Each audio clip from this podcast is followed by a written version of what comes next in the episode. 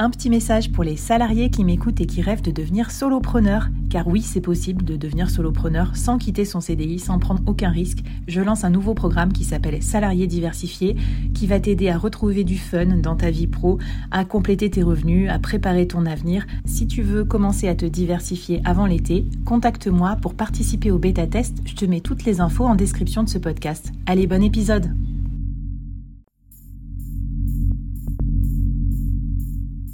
Entreprendre en solo, en toute liberté, sans employé, et développer un business rentable, scalable et durable, c'est possible. Je suis Flavie Prévost, ex-dirigeante devenue solopreneur et créatrice du premier incubateur de solopreneurs en France. Avec ce podcast, j'ai voulu créer le board que j'aurais aimé avoir à mes côtés quand je me suis lancée en solo. Un board composé des meilleurs experts, disponible chaque semaine gratuitement à mon micro pour te donner des super conseils et te mettre au défi. L'épisode va commencer je te préviens, ça va vite. Alors n'oublie pas de t'abonner à la newsletter pour recevoir les bonus.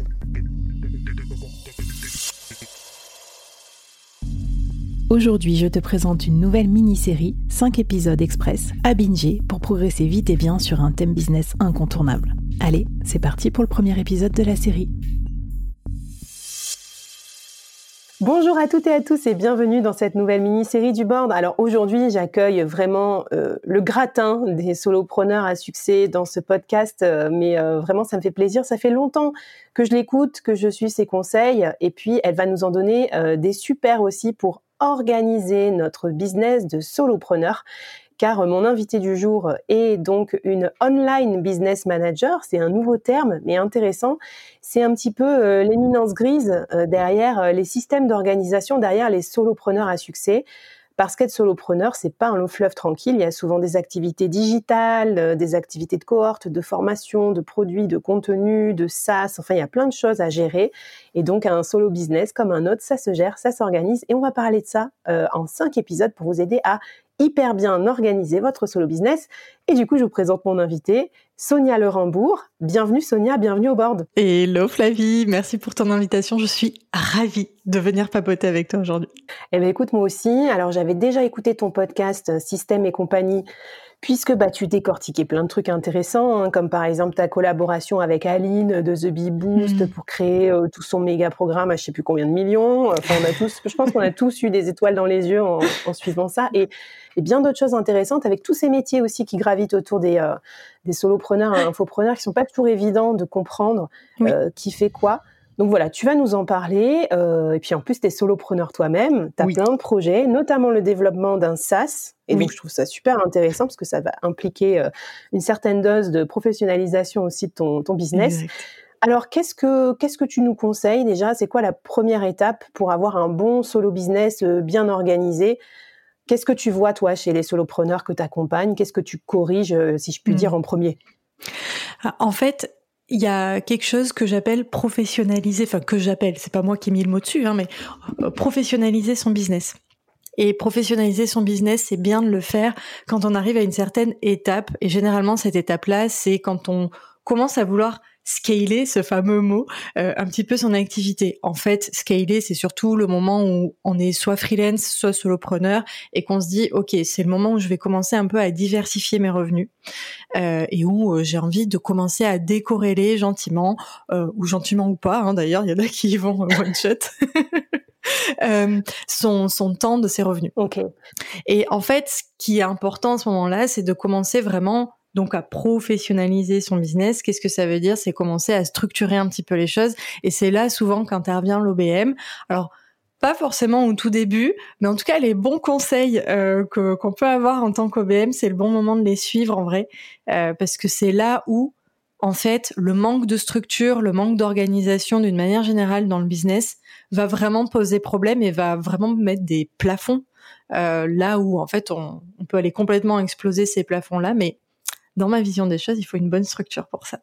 Entre autres, entre autres ingrédients. Alors, c'est vrai que tu as raison. Euh, quand je réfléchis, alors, on n'a pas tous le même background en plus d'entrepreneuriat. Mm. Donc, euh, quand on pense aux, infopreneurs à succès, euh, certains étaient tout jeunes, quoi. On n'avait même pas fait de passage dans l'entreprise. Donc, peut-être que pour eux, c'était moins évident de, de, connaître un peu ces fonctions régaliennes de l'entreprise, de celles qu'il faut structurer. C'est vrai que moi, j'ai passé 13 ans en corporate, donc ça me paraît évident.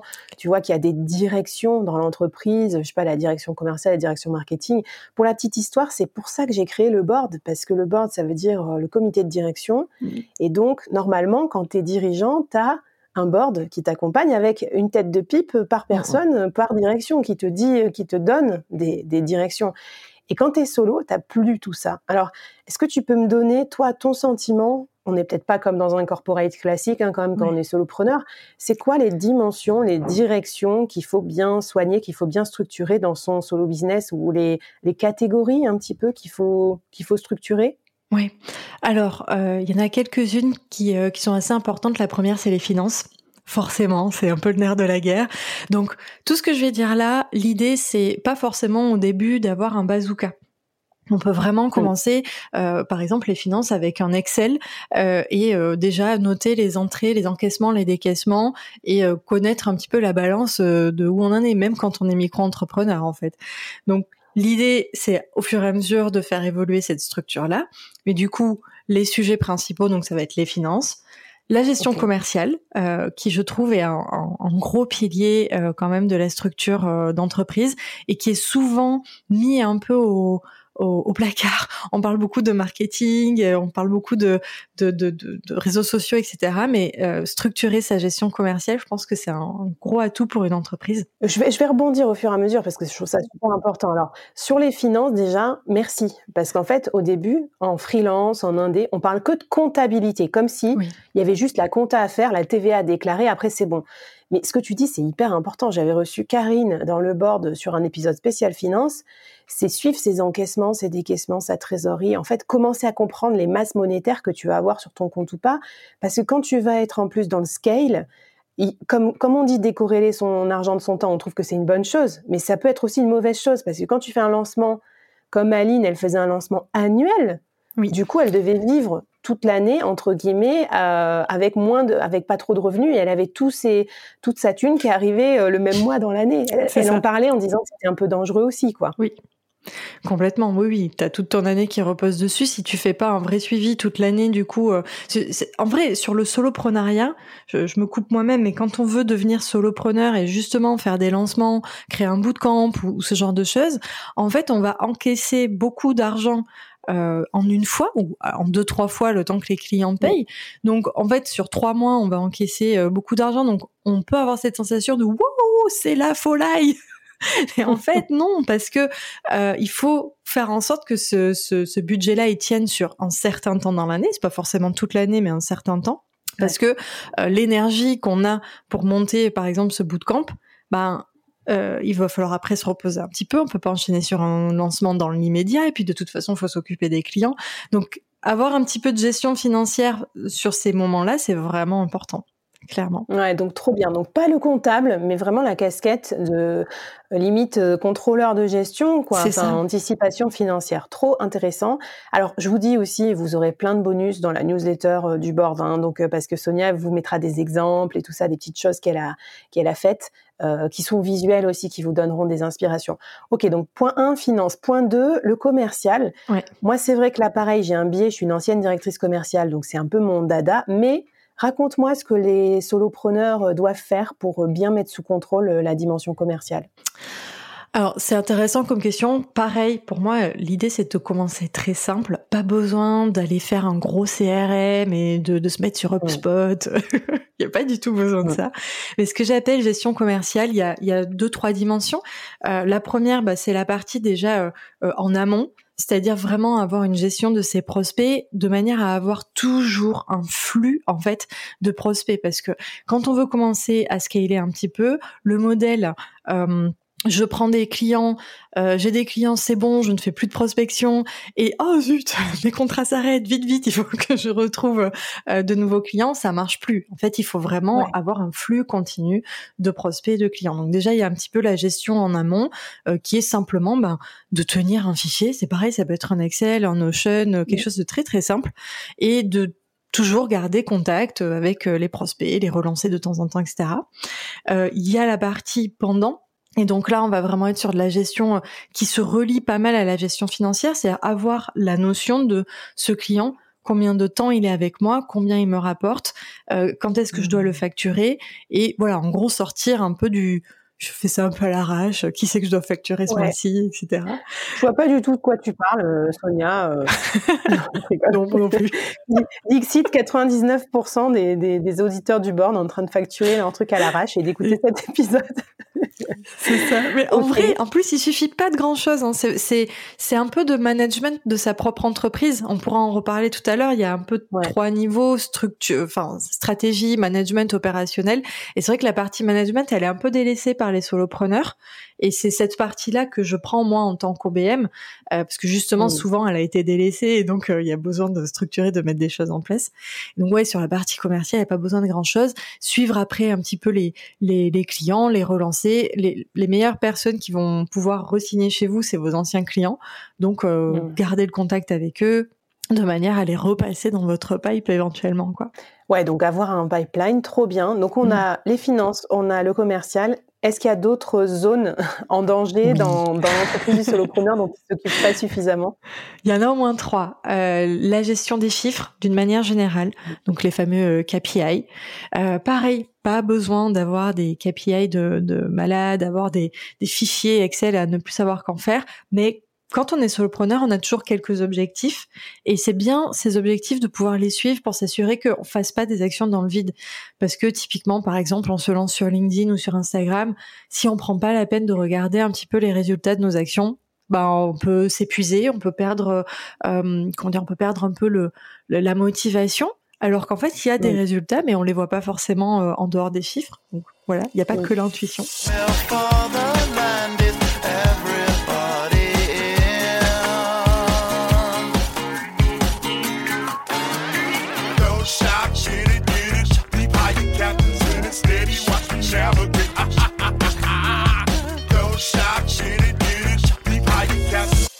Et puis pour les KPI, c'est vrai qu'à partir du moment où tu te les fixes, ça te rapproche déjà beaucoup de leur atteinte, quoi. Parce qu'en fait, tant que tu les as pas fixés, moi j'avoue, pareil, j'avais des bons, des bonnes bases, mais je m'étais pas fixé d'objectifs en tant que solopreneur. Tu sais, un peu le cordonnier mal chaussé, quoi, en mode, euh, bah tu vas à la one again, t'as plus de manager. Et je l'ai fait récemment. Du coup, je me suis fixé un objectif de d'écoute pour le board, euh, 300 000 je me suis fixé un objectif de sponsor, donc de, chiffre d'affaires issu du sponsoring pour euh, diversifier. Et, je me suis fixé un objectif de nombre de semaines de surf à faire parce que je voulais progresser en surf. Et c'était mes trois objectifs de l'année 2023. Euh, et du coup, bah, je les ai atteints, tu vois. Donc euh, au final, alors que vraiment, je partais un peu de loin. Et donc, euh, ben, j'ai hâte de te lire et de te suivre parce que je pense qu'il faudra que je me fixe d'autres objectifs de, en 2024, peut-être plus en rapport avec l'incubateur, mais ça va être cool. Ah ok, donc les KPI.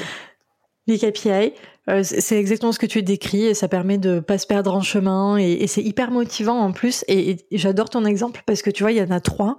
T'as pas fait un bazooka, t'as suivi trois KPI qui étaient importants pour toi et qui t'ont permis, c'était un peu la boussole en fait de ton année, donc hyper important quand quand tu veux un peu level up ton business. Euh, L'autre point, c'est la gestion de projet. Euh, donc, on va en parler euh, pas mal euh, dans les épisodes suivants.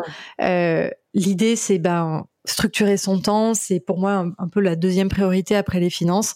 C'est-à-dire que c'est de là de tout part. Donc, euh, il faut absolument avoir un, un, temps un petit peu structuré, euh, faire euh, tout dans l'intuition, à l'arrache, etc. Il y a un moment, ça marche plus. En fait, si on veut atteindre certains niveaux, je précise bien hein, que tout ça, c'est vraiment euh, si on veut aller un peu plus haut dans dans dans son activité, parce que faire les choses un petit peu comme ça au doigt mouillé, ça marche très bien. Il n'y a pas besoin forcément de se mettre la rate au courbouillon au départ. Et c'est vrai que si on veut aller un peu plus loin, c'est important. Et euh, du coup, ça sera, on en parlera dans l'épisode 4 et je vais écouter attentivement. Parce que aussi, j'ajoute un point. La, la, à l'arrache, tout ça, ça marche bien quand tu es tout seul. Mais après, quand tu mets des gens avec toi dans ton orga, euh, des freelances à qui tu délègues et tout, bah, je pense que là, on a besoin d'une Sonia qui nous aide à gérer les projets. Ça, c'est clair. Ok, trop bien. Et le dernier point, c'est les process. Euh, c'est un peu un gros mot. Mais euh, le fait de structurer un petit peu les actions, euh, les, les, les, systématiser un petit peu les actions qu'on fait dans son entreprise, ça aide beaucoup et ça rejoint ce que tu viens de dire, c'est-à-dire que quand on commence aussi à intégrer des gens dans son équipe, le fait de savoir ce qui se passe dans son business, comment ça se passe, etc., c'est vraiment vraiment aidant. Et encore une fois, pas besoin d'avoir des espèces de process de 15 pages. Une checklist, euh, ça marche très bien. Hein. Euh, voilà, surtout, surtout sur des tâches quand on est tout seul, des tâches qu'on fait pas souvent. Moi, par exemple, l'onboarding mmh. client, c'est pas quelque chose que je fais souvent, par exemple sur la partie OBM, parce que ben j'ai pas des nouveaux clients euh, très souvent, c'est quand même des contrats très longs. Donc du coup, c'est des choses que j'ai notées parce que forcément, quand au bout de 6 mois, 12 mois, je, je, je ne borde un nouveau client, bah je suis un peu perdue. Donc c'est vachement aidant euh, pour ça. Et bien sûr, quand on onboard des nouvelles personnes dans son équipe, euh, ça facilite grandement le travail. Trop bien. Bah écoute, moi j'avais profité d'un petit trou de clients euh, l'été dernier, je crois, pour faire ça. Et j'avais notamment processé mes trucs de podcast. En ah. fait, ça m'est bien utile maintenant parce que tu as vu le process quand on machin, l'invité peut préparer de son côté. Et j'ai trouvé aussi que écrire ces process c'est voir aussi les incohérences. Et par exemple, maintenant qu'il y a plein d'IA partout, de relire et se redire ah ben tiens où est-ce que je peux mettre un peu d'IA est-ce que je peux enlever des trucs qui servent à rien? Tiens ça ça va pas apporter grand chose je vais le modifier. Ça vous fait toujours un draft euh, vous pouvez après améliorer votre efficacité là-dessus. Trop bien. Et eh ben écoute euh, ça fait déjà pas mal. On commence par quoi euh, si on devait lancer un petit défi comme ça pour chauffer les auditeurs tranquillou vers un peu plus de, de, professionnalisation de leur business mais sans trop les brusquer non plus parce qu'on est quand même que dans le premier épisode de la série. On y va tranquille. Bah le, défi que j'ai envie de proposer, c'est de choisir un point euh, que vous avez envie de travailler. Euh, et donc, par exemple, là sur les sujets qu'on a dit, tiens, les finances euh, ou j'en sais rien, les process, c'est justement quelque chose qui aujourd'hui est un peu en faiblesse, on va dire, dans mon activité. Donc, un, l'identifier et commencer en fait à mettre une action structurante. Donc par exemple sur les finances, j'ai aucun suivi financier, ben je me fais un Excel avec les encaissements, les décaissements par exemple. Euh, sur les process, j'ai un podcast. C'est vrai que j'ai rien de posé et Dieu sait que toutes les personnes qui ont un podcast, qui nous écoutent le savent, le savent.